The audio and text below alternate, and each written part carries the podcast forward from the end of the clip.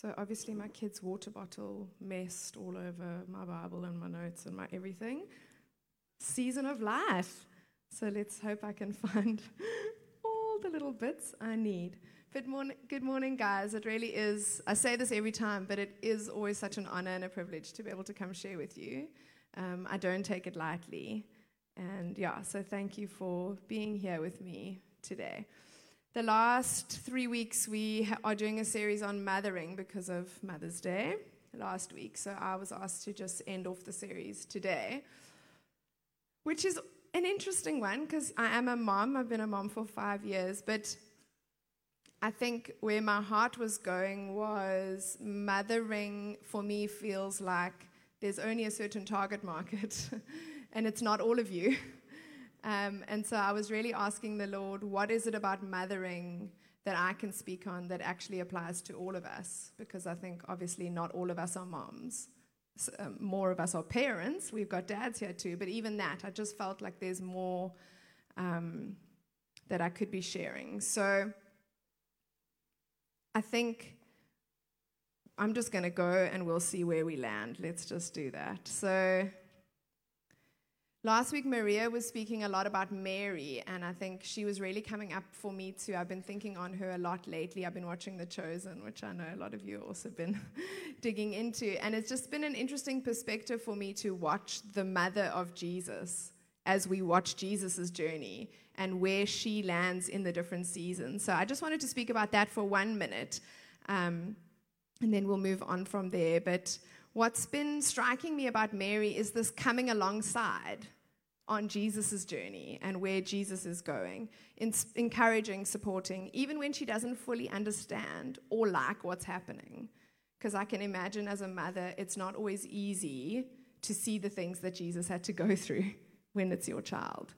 Um, obviously, we don't always want those things um, to happen. So she had to also allow her son to go off and do these things that might have seemed scary or dangerous.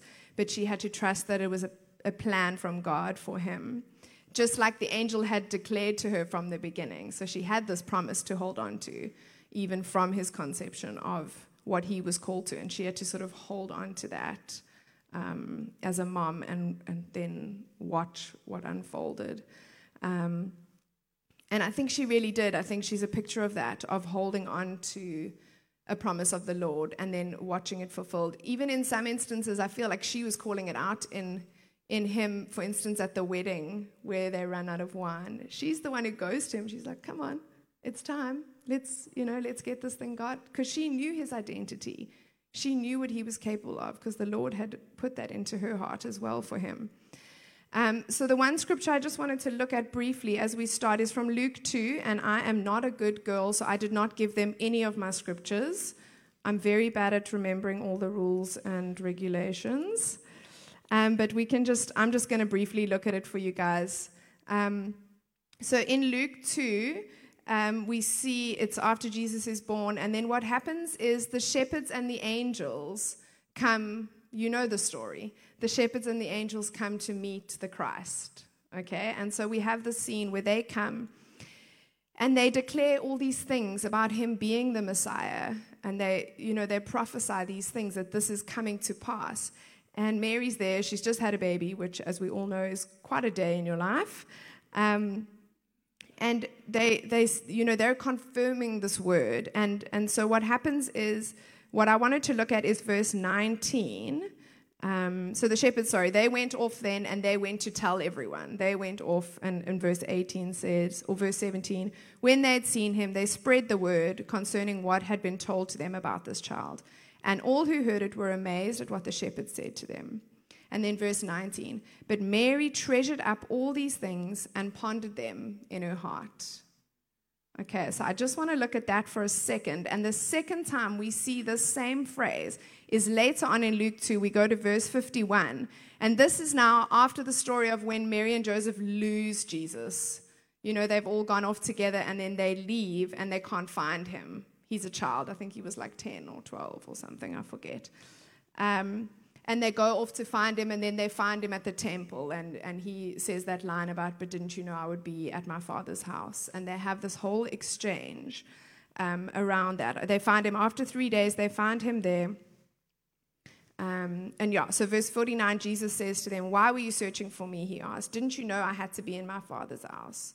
Um, and then it carries on. He comes back home with them. He went down to Nazareth with them and was obedient to them. But his mother treasured all these things in her heart.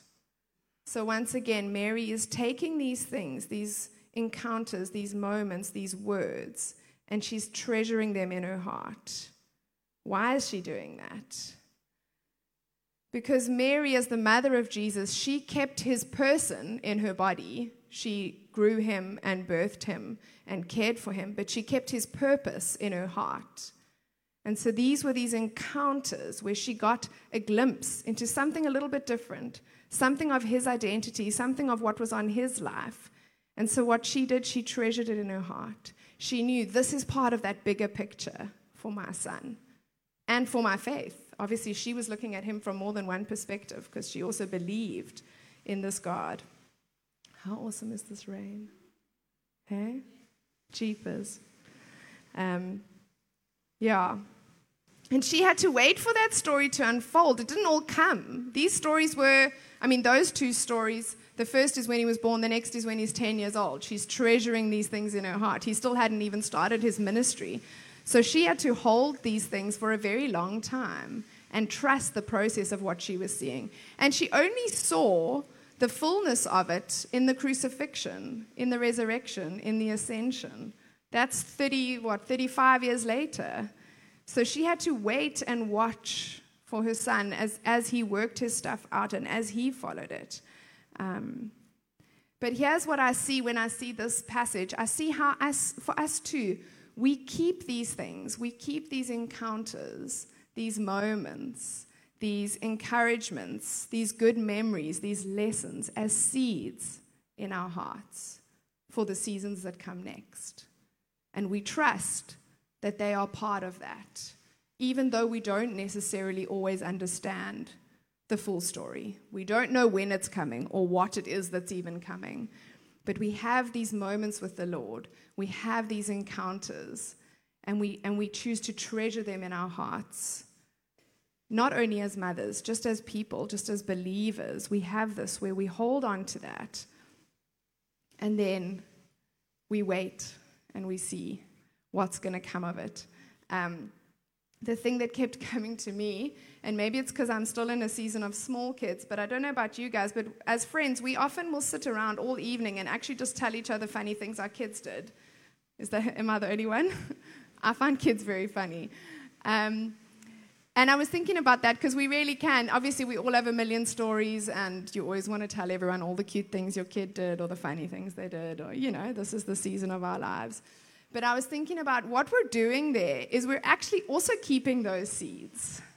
You know, we're keeping the seeds of the good times, of the funny times, for the hard times. My daughter is two, she's very two. Um, and she has an older brother, so she's also learning some things that maybe she shouldn't. And her favorite thing at the moment to say to me is, You're not my friend, I put you in jail. And she goes like this jail like puts her hand over my face, which is really fun when, you know, you're just looking after them, raising them, doing all the great things for them, and then you get put in jail for it. Um, and I, in those moments, I have to choose whether I'm going to get riled up by it or whether I'm rather going to quickly remember those other really cute times, like in the morning if she sleeps next to me, which she sometimes ends up doing her favorite thing to do when she wakes up is to just quickly come straight over to me and give me a kiss on my cheek. Which, I mean, guys, that's like heart melting. What the flip? She's two years old. She comes and gives me a little kiss on my cheek, like, oh, I can't believe you're next to me. So, I'm sharing you the stories of my kids. But for me, it's that thing of choosing to hold on to those memories and not always let the hard stuff be the only thing. Because I could focus on, you're not my friend, but what's it going to do? I don't need to be a friend. but our encounters with Jesus, if we go back to that, they give us the stamina for the journey ahead, right? So these moments, these seeds of keeping these things in our hearts, that's what gives us the stamina to keep going. So, the more encounters we have, the more time we spend with the Lord, the more time we hear from Him, the more stamina we have for what comes next. And I think that's what Mary was doing. She knew it was going to be a bit of a hard road. It already started out in a tricky way with this, this miraculous conception. So she knew I need to treasure these things in my heart of what's for what is to come. Um, so there's a verse um, in Psalm 46, verses 5 to 6. It says, God is within her, she will not fall. God will help her at break of day. Nations are in uproar, kingdoms fall. He lifts his voice, and the earth melts. So when I read that verse, I was thinking about the craziness of raising children. And even when life is going mad and they're losing their minds, God is in her, she will not fall. That's literally what I saw when I read this verse of that thing of like, I'm okay. This will pass. This moment will pass because God is within me. Um, I read a quote the other day that said, Sometimes God calms the storm, and sometimes He lets the storm rage and He calms you. Hey? Right now, maybe. Um, and the funnier version of that, for those of you that have social media, there's some funny videos of moms um, with their kids when their kids are losing their minds, and the moms are standing there going, Holy Spirit, activate! Holy Spirit, activate! Because they're trying really hard to not lash out. I sing that a lot. Um, it's a better option, though, right? Right? I'm doing the right thing. And obviously, also, then they don't know what's going on, and you kind of disarm them. They're like, What is happening here? Why is mom losing her mind? If they're allowed to lose their minds, I'm allowed to lose mine too. That's what I've decided. So that's just my first little point for you guys is these seeds of what we hold on to. Um, yeah. I wanted to share with you guys today just a few things that I have learned in mothering that I think have actually taught me a lot about my relationship with Jesus too. So that's what I thought I'd do um, with you guys today. Is that okay? Can we do that together? So the first one is simplicity. So my kids actually don't need a lot, I've realized. In fact, one of their favorite things to do is to have a picnic in the garden. It's the same food I was going to give them at the table, it's outside on a blanket. And just the simplicity of doing that thing, it's now, you know, the greatest adventure of our lives. I can't believe we're eating outside. This is so fun. It's the same stuff, but it's the simplicity of those moments together, right? Um, and it takes away the stress and the extra pressure because I could have just made them sit at the table and let's eat our food together. But instead, we're doing something different. And in that, they are having this magical encounter with me. Um, and it's about focusing on what's really important, and that's time together. Um, recently, I was remembering Tace's song. Tace, I don't know if Tace is here today. Um, Meads wrote this song many years ago called Bring Me Back. I don't know if you guys remember it. Anybody? Anyone old enough? Oh, there we go. We've got a few hands. So I'll give you the words of the song, but it's really been on my mind with this. It says, Where I belong is at your feet, praising you and touching you. Lord, I need only you. Bring me back to the place where I love the cross. Bring me back to the place where I'm on my knees. Bring me back to an undivided heart. Jesus, bring me back to you. So, um, what I was thinking about with that is it's this thing of complicated procedures to get to Jesus. And some churches have more of those than others. I know we aren't too into the stand up, sit down, all the different things you have to do to get to the Lord. But actually, it's very simple. It's very simple. Jesus wants to meet with us anywhere, anytime, anyhow. It's not complicated. We don't have to have our ducks in a row first. We don't have to have ticked, ticked all the boxes. It's that simple, authentic connection with Him. That's actually just what He's after. Um, in the same way that a date night doesn't have to be expensive and fancy for it to be a good time together of connection, it's the same with the Father. He's not looking for this magical thing where you first read 12 scriptures, and obviously these are all good things, but what he's looking for is just the simplicity of going, hey, God, I'm here. What's up? In this little five minutes I've got right now. I know you'd like more, but five minutes is better than nothing. As we know, in marriages, even, five minutes together, it's still better than no minutes together, right? And so it's just this thing of coming simply to the Father, coming back to the place of an undivided heart. That's the first point. The second one is connection. One of the things I realized soon after becoming a mother is that I definitely could not do this in isolation. It's hard work and I needed connection with others who could support me and advise me and just be with me on this journey. So we, t- we talk about that, that mothers need that encouragement um, and the village. Maria, last week, I know she was telling you all about going to mothers and saying, You are doing a good job. Did you hear that last week? Yes? No one has said it to me today yet, hey? I'm just saying, you saw me parenting. No one has told me what a good job I'm doing. You need to do that. no, but it's this thing of being the village for each other. Um, but this is actually what I'm talking about. This is the thing comparison is the thief of joy, but connection beats isolation and loneliness. And this is the trick. As mothers and as people, we are quick to go to comparison very quick. We go to this thing of how they're doing it versus how I'm doing it. Whether that's in the parenting space or whether that's in life in general, we are so quick to compare ourselves. And it doesn't help anyone because all it does is it breeds more anxiety, loneliness, stress, low self esteem, depression, all these things because we're just comparing ourselves to each other. Connection beats that. Because as soon as we actually connect with each other, we see what I thought they were doing isn't even what they're really doing, but we see they're also just people like me. Oh, you're also not sleeping, but why do you always look so good? You know what I'm saying? We have this thing where we have these ideas of how other people's lives are going.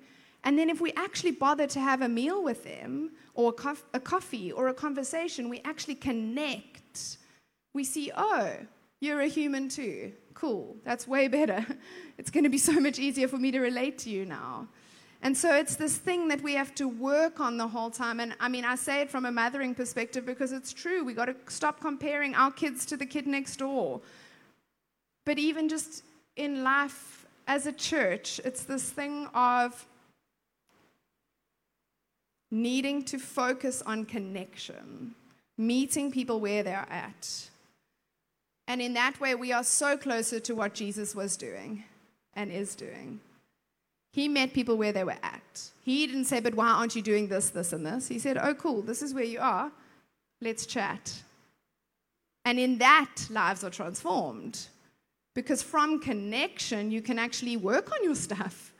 You can maybe improve if there are areas that you need to. But it's from connection, not because you were compared to someone else, and now it's like this expectation well, I better fix this, this, and this. That doesn't, that doesn't encourage us to do anything. We all go home with the same anxiety and the same loneliness. People are very lonely. Even people who socialize are lonely because socializing doesn't always mean connection.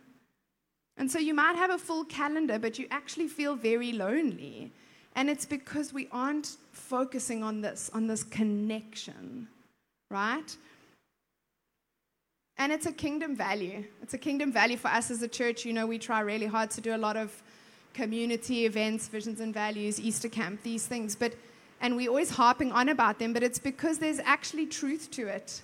This is the biblical way of living, and it breeds such a good culture if we get it right if we actually have a space where we can connect in. There's something in that that is really the heart of God. So I think I always end up coming there, guys. It doesn't matter what I preach on, I come back to this thing. Because it's a value we need to look at. And I think it's what Jesus was on about in his ministry. I really do. He was connecting with people where they were at. And then their lives were transformed. They didn't change first. So, as much as we need to go tell the moms they're doing a good job, we actually need to tell everyone that they're doing a good job. Life is hard. And we all sometimes need that of like, oh, yeah, I can see you had a hard week. I'm so sorry. Can I help you in any way? How can I make it better? Or even just saying, you're doing a good job. I can see you trying really hard. Not always, we, we might not always be able to help, but even just, just acknowledging. I think there's such a power in that. Okay, next point before I get sucked in regulation. it's a funny one. But here's the thing in parenting, in the gentle parenting circles, um, if that's even the thing, um, there's a phrase called the 10 minute miracle, which basically implies when your child is not coping, when they are dysregulated, which means they are acting cray cray and you don't know what to do with them and you can't quite figure it out and nothing makes sense, but the world is upside down. Anybody relate? Just me. Cool. Um, so it's this idea that when they're doing that, the best thing you can do is give them 10 minutes of undivided attention. So, especially when there are other siblings and other things going on, maybe you're working from home, maybe you've got, you know, you've got your own life, you've got things you're trying to sort out.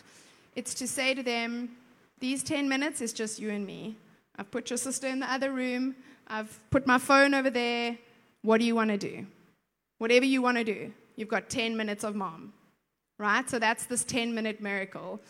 And the idea is that they know they've got you. They can build a puzzle, they can do whatever they want in that time. But it's that reconnecting that helps them regulate.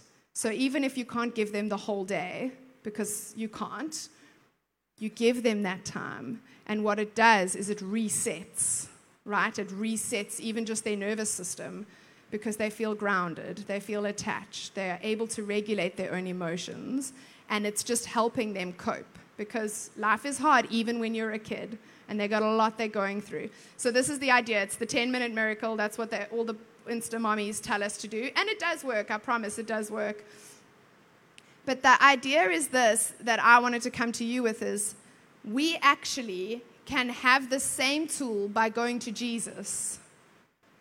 So when we're in the craziness, when everything else is going on, even if we only have 10 minutes, it's going, okay, I need 10 minutes with you. I need to regulate, right? Sometimes I need to regulate. I can feel it. I'm like, what is happening? There are so many feelings, so many things. There's stress, there's anxiety, there's life. I need to regulate. And so it's in that saying, okay, God, I've got a 10 minute miracle. Let's do this. My phone is over there, everything else is away. Reconnecting with the Father. And what that does is it brings it all back into focus. It reminds us of these things, of how Jesus is there with us, how he calms the storm, how he is able to give us peace, how we can trust in him. From that reconnecting, that 10 minute miracle, we actually are able to refocus. I know life is hectic, but I'm actually going to be okay. I can take a breath, right? Does that, does that resonate with you guys? So it's just this thing of taking a few minutes for me, sometimes it's just when I'm driving in the car, putting on some worship music, and just taking that time with God, or when you're washing the dishes, or whatever it is, if you can't physically go and do it. But it's that, God, I'm here. Won't you talk to me right now? Won't you just come and meet with me? I need a refresh. I need to regulate. Um, that's one of my little parenting tips with you because Jesus did this. I don't know if you remember, but if we look in the scriptures in Matthew 14, verses 22 and 23, um, it's obviously he's in the middle of his ministry at that point. We're doing all sorts of things all over the place. And then what we see is Jesus sends them away. Jesus made the disciples get into the boat and go on ahead of him to the other side while he dismissed the crowd. After he had dismissed them, he went up on a mountainside by himself to pray. He also needed time alone with God. He needed to check where are we? What are we doing? Are we on the right track? What do you need me to do next? Right? Because he was also on a mission, just like we are. And he needed those moments to regulate. Later on in Matthew, verse 20, Matthew 26, verse 38, this is right at the end. Um, he's in the garden and he literally says to some of the disciples that are with him, My soul is overwhelmed with sorrow to the point of death. Stay here and keep watch with me. And this was when he went to go and pray one last time to God because he knew what was coming in the morning. He knew the crucifixion was imminent. So even Jesus had moments of overwhelm where he had to go and take his 10 minute miracle with the Father to realign, recalibrate. Um, yeah. Another one for you. Are you enjoying Jesus enough? Sometimes I think we focus on the hard stuff, the heavy stuff, and we forget that actually life with Jesus means all of life with Jesus. So it's the full range of emotions. The psychologists always tell us about the fact that you can't experience true joy if you don't allow the true pain. But you have to have both ends of that spectrum. We've got to be able to go through all the emotions. And that means we have to do that with God too. So, as a parent, obviously, we have a lot of those moments with our kids laughing together, having fun, giggling with them. Um, and I think what I think about in those moments is how I need to be having those moments with God too, of having a laugh with Him about something, of actually just enjoying His company and enjoying what He's doing in my heart and in my life. I'll tell you a bit of a funny story. A little while ago, I had recently started a new workout regime, let's say, let's not pretend it was anything fancy, that focused on legs, right? So I was doing a lot of leg work. And then that week we had a prayer evening that I went to.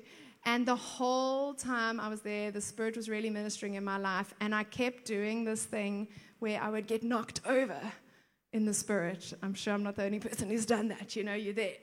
And after a while of this, I actually just started canning myself. I thought, God, you knew. You prepped me. I'm ready. My legs are strong. And it was this funny moment that I had with the Lord where I was like, You knew what you were going to do on Thursday night. That's what you got me to start on those legs. So I was ready. Why not laugh with him about that? What's wrong with that? It's funny. Maybe just for me. But it was this. it was just this moment with God where I was like, this is kind of hilarious that you've prepped me for this encounter I was going to have with you a few days later. It, it's small, but it's just this picture of how our relationship with Jesus doesn't have to be all serious, all deep and meaningful, and theologically sound, and all these things. Sometimes he's actually just a mate that we have a laugh with. Because if we want relationship with him, it's all relationship, right? We, only, we don't just have the deep, hard stuff, it's all of it. That's what we're being called to. The same with my kids. I have to also have time where we just have fun together.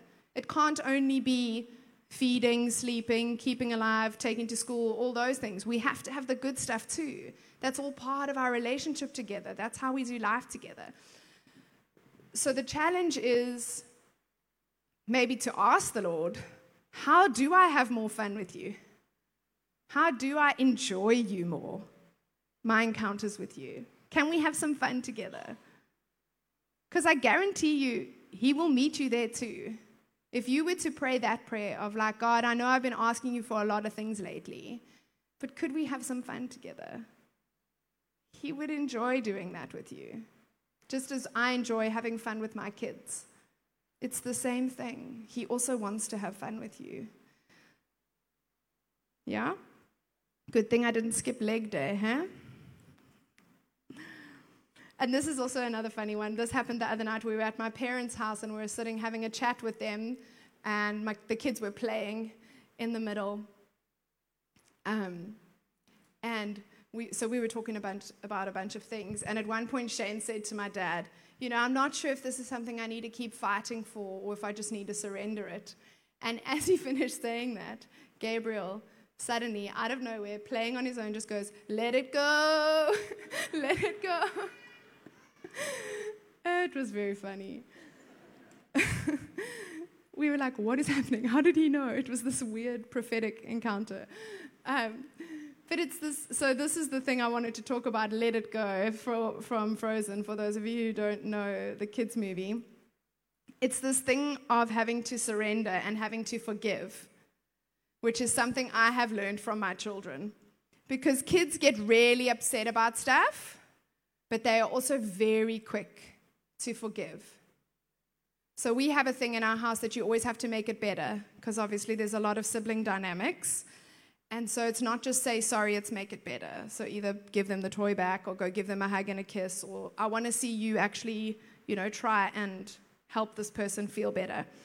But you know, as soon as they do that, as soon as they have that moment together where they go, okay, I've made it right, we're back at it. We're up and we're going and we don't hold on to it. They don't keep telling me about it for the rest of the day. They've like forgiven. It's finished. It was fixed. You know, we did what we needed to do and now we can move on. And I've learned from them in that because I think sometimes we hold on to stuff for far too long. We hold on to it and we think about it. We think about forgiving or we think we have, but then we still like, it's there. Hey? We have these things that we just hold on to and we don't actually just go, no, I've forgiven that thing now. We've spoken about it, we've dealt with it, it's forgiven. I don't have to dwell on it. It, it becomes this like seed inside of you compared to going, no, we've done it, we've done the work. I'm not saying we don't go and we apologize or we make it better. We make it better. But then we move on, we let it go. Um, and it's something I've learned, and I think it's um, something that God is asking of us. Um, we have to allow the feelings and feel them, and then allow God to help us move on in forgiveness and acceptance. Because God is quick to forgive us. Hey? Isn't He? I think that's a biblically sound word. He's very quick to forgive us. That's why Jesus was on the cross, to forgive us of all the things that we do wrong all the time. And so I think if that's the principle that we live by, we need to also be acting in a similar light to others. If the journey is about becoming more like Jesus, we have to be as quick to forgive. Because Jesus wants to be in every part of our lives. That's his cry. He so desperately wants to be in our lives. So he wants to be in all of these things. Yeah. Here's one. Can I give you one last thing? Are you guys awake still? Are we fine? Okay. I always try to be quick because I know how hectic it is in toddler zone. And so we always love a, a short sermon when you were the one in there. It's very calm out here in comparison. But let me just give you this one last parenting thing as if I'm the great expert. I've only been doing it for five years. But here's the thing there's a scripture in Ephesians, Ephesians 6, verse 4, that says, Fathers, don't exasperate your children, which is an interesting one. And here's what it means we exasperate our children by neglecting them or by giving them no guidance. It's a hard one, but it's something that's been coming up more and more in society today. It's this thing of child centered parenting. And I don't think it's biblical because it's this idea, and I mean, we're not going to get into the specifics of how people play this out, um, but it's this idea that it's all about the child. That's not true. Sorry. My kids are important, but it's not actually all about them. That's not what I'm called to in biblical parenting. When we do these dedications and things, that's not what we're saying. Okay? And so, what we're looking at here is what is our job as parents? Our job is to help give them an identity with the Father. And um, I don't know if you know of Gabor Mate. He's a, he's a Canadian um, psychologist and physician who studies a lot around trauma and resilience and all of these things. And in one of his books, he speaks about this idea of how society has moved in the last 70 years from parental guidance to peer guidance. So this started in the States around the time of the 60s, war in Vietnam. You guys all know that sort of season the world went through where authority suddenly wasn't trustworthy anymore. And people were just like, screw this, I'm not listening to you anymore. You guys are doing silly things that I don't agree with.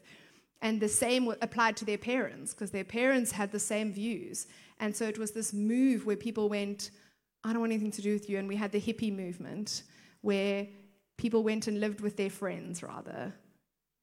The authorities can't be trusted. Look what they're doing. They're killing Vietnamese people. They're, you know what I'm saying? It was just this idea of like, clearly we can't trust the government, and government means our parents too. And so as a society, we moved from parental guidance to peer guidance.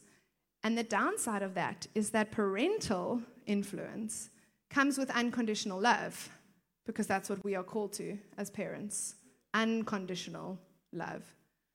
Peers, it's conditional. You're friends with someone based on X, Y, Z. And if those things don't apply anymore, you stop being friends with them. Sometimes that's okay. We don't have to be friends with people. But that's not okay if that's where you're getting your identity. If that's where you are getting shaped and how you are choosing to live your life. If it's conditional, that's not okay. And so, what's happening as a society, we've moved past the 60s now, but this is actually how the world is working. It's all about the peers. That's where we're finding ourselves. And we can all see how that's playing out in different areas. I'm not going to get into that full debate today. But what happens is we become such an anxious, neurotic, insecure people because we don't know who we are. We don't know who we are. And that is probably the most important thing you could ever know is who you are and whose you are. Those things are what help us live through all of life and all the stages of life. And as parents, our responsibility is to help them find that out while they are home with us. Right? So, Shane was telling me the other day he read a thing about how 95% of your parenting or your time with your children, physical time with them, happens before they're 18. And then the last 5% is literally the rest of their lives. Maybe a bit longer if they stay home while they're studying. But the principle of that is this thing of this is your time with them to connect and to help them find out who they are with the Lord. But that is what we are called to is to help them get their identity. And if we don't help them find their identity, someone else will. That's scary. And so this is the thing that I'm this is more a parenting thing, but it's a biblical value. It's just this thing of being called to say, the child is important, but so is your parental role, which sometimes means boundaries. It sometimes means different things, but the whole world does not revolve around them, and it's important for them to also know that. So it's this thing of acknowledging them, your feelings are valid, all these things are good principles, but at the same time, the world does not revolve around you. And let me help you figure out who you are in this world so that someone else doesn't help you figure that out later. Let me rather send you out into the world knowing who you are. Because those that know who they are are far less likely to go and make those crazy mistakes that we make as life. But if you know who you are, you are far more centered for the seasons that come next. And so I know I've got some adult friends who now in their 30s are saying, wait, I actually don't think I know who I am. And that it is way harder to figure it out now. You know? You're an adult, you have responsibilities, and you're going, wait, I don't know who I am. That's hard. And that is some people's journey, but I think that's the part where as parents we can help help them figure that out way earlier. And and that's with God's help. So that's just my last little side note for you guys on this parenting space. And then we go back to Psalm 46. God is within her, she will not fall. God will help her at break of day. Nations are in uproar, kingdoms fall. He lifts his voice and the earth melts. So, in these things that we are called to, in these different challenges I've maybe given you today around how you meet with Jesus and how you view your relationship with Jesus, this is what we remember God is within her, she will not fall. God will help her. We're not saying we do this stuff alone. We're not saying, here's a cool, hard project, good luck. God is within you as you work this stuff out, as you ask Him for these things. I think maybe that's what we're looking at today is saying, God, help me. Help me keep it simple. Help me regulate with you. Help me enjoy time with you. I think that's what I want to leave you with today is hopefully a little bit inspired to take a new fresh look at your relationship with Jesus and where it's at, and maybe areas where you think, oh, wait, actually, I think I'd like some of that. I'd like it to look a little bit more like that. Yeah. Uh, My hope is that you'd walk away from today with a hope and an expectation for more encounter with Jesus. Simple, true encounter with Jesus.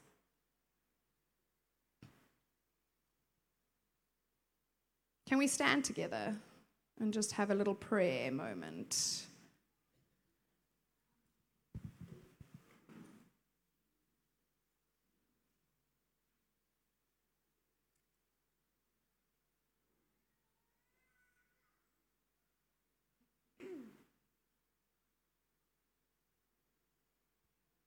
So, as I was preparing for today, um, I, I found this prayer again in Ephesians that I actually just wanted to pray over you. And then I think we can take a moment to pray for each other too. But if you'll just maybe take a deep breath in and out. And let's just take a moment here together. The toddlers will survive. I just want to pray this over you guys.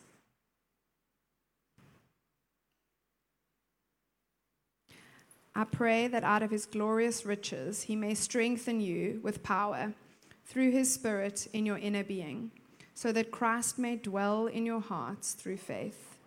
And I pray that you, being rooted and established in love, may have power, together with all the saints, to grasp how wide and long and high and deep is the love of Christ, and to know this love that surpasses knowledge that you may be filled to the measure of all the fullness of God. Now, to him who is able to do immeasurably more than all we ask or imagine, according to his power that he is at work within us, to him be the glory in the church and in Christ Jesus throughout all generations, forever and ever. Let's just take a moment here together and see what God is wanting to say to us today.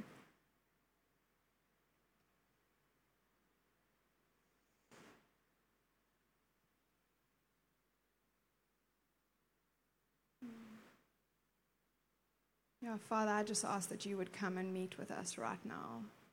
Just as we stand here today, you know the expectations on our hearts. And I ask that you would just come and speak with us. Hmm.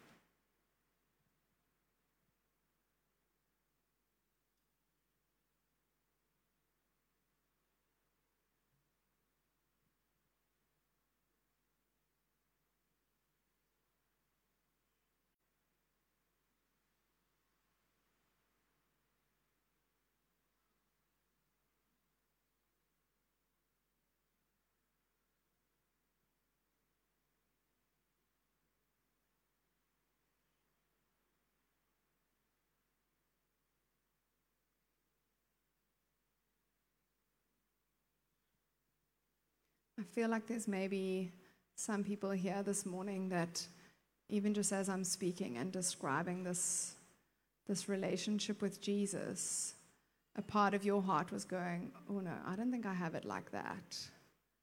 I don't I don't feel like I have access to Jesus in that way or in that form. I didn't think it could be that simple or whatever you're feeling. There's just that sense of like, no, that's not the, the Jesus I speak to.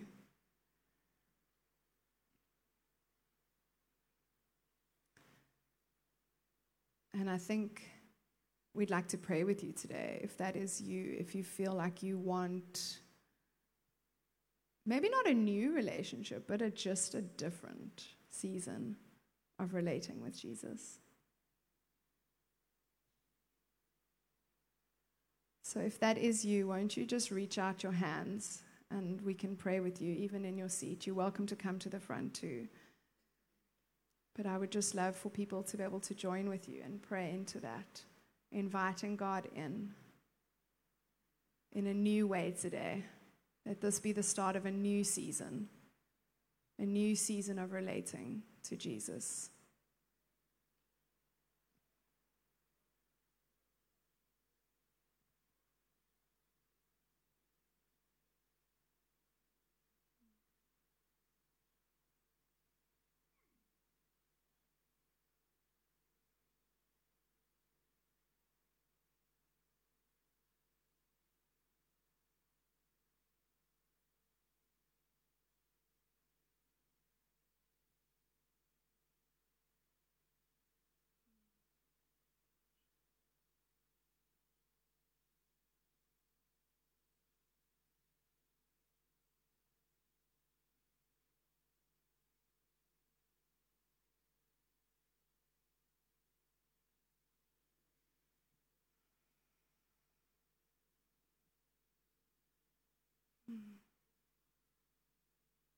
Sometimes it just takes a minute of silence for us to even find the space in our brain for what we need from the Lord because life is busy. And so I think sometimes we just need this. We just need a minute to even recalibrate what we are learning and hearing from God. But I also don't want to leave today without coming alongside you. So if there are people today who would like more prayer, something we've spoken about today or something that's going on in your heart, that you feeling like actually I need some people to stand with me in this. Maybe it's the parenting stuff. Maybe it's the relationship with Jesus. If that's you, please won't you come to the front and we can pray with you. I don't want anyone to go home feeling as alone as when they arrived here this morning.